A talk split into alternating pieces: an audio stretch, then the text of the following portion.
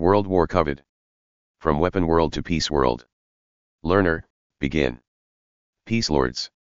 We have a long and flattering history of bloody warlords, a much briefer one for peace lords, who may have been much more frequent at local levels in ancient times, and no word for them in our weapon-heavy culture and vocabulary.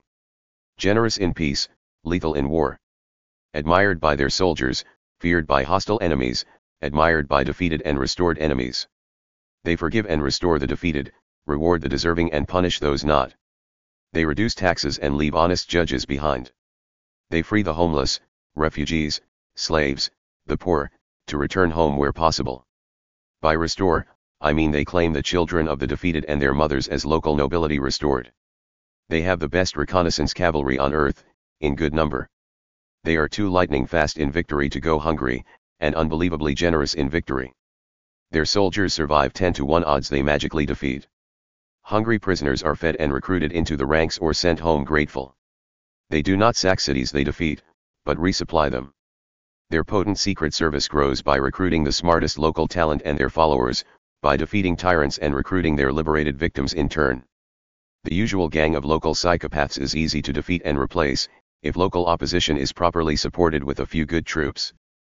Peace lords love learning, art and city graces, they work hard to support those. They hate violence, destruction, and vandalism. They promote trade and police recruit local bandits. They honor elders and protect the weak and humble, widows and orphans.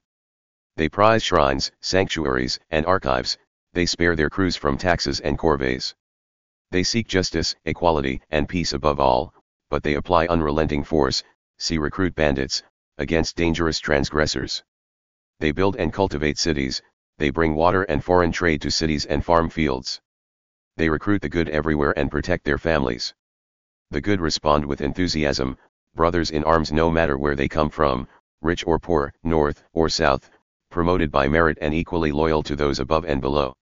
They cannot be defeated as long as this brotherhood survives. Every race and nation has raised one or more of these leaders. They are born when and where most needed. Their loyal subordinates are born in droves in every clime and age, you. They just wait for the master's call, gritting their teeth against ordinary tyranny, resisting alone against the extraordinary kind.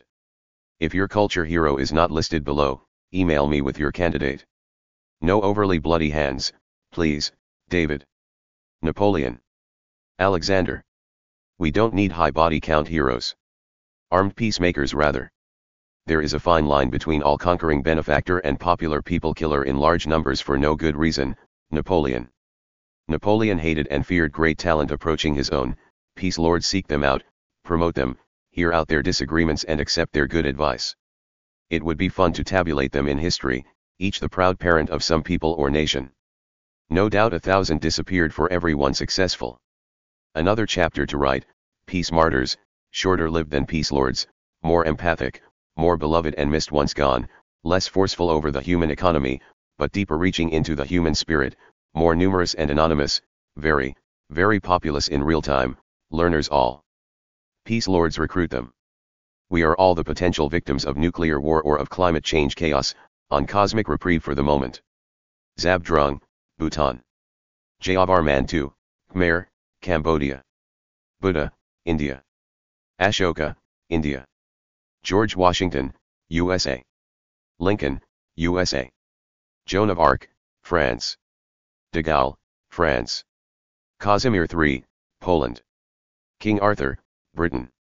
Alexander. Checks some boxes but ephemeral. Moses, the Hebrews. Abraham, the Hebrews. Moshoeshoe, Lesotho. Edward the Great, England. The Yellow Emperor, China. Cyrus the Great, Persia. Peter the Great, Russia. Bolivar, Venezuela. Mohammed, the Ummah. Name your culture hero in history, another peace lord. There must be thousands of local learner peace lords across the world, unemployed or imprisoned by weapon world psychopathocrats. They must all unite and de-coordinate their leadership to produce peace world there are billions of learners of foremost talent once properly cultivated as kids. They must all unite to Edenize the world.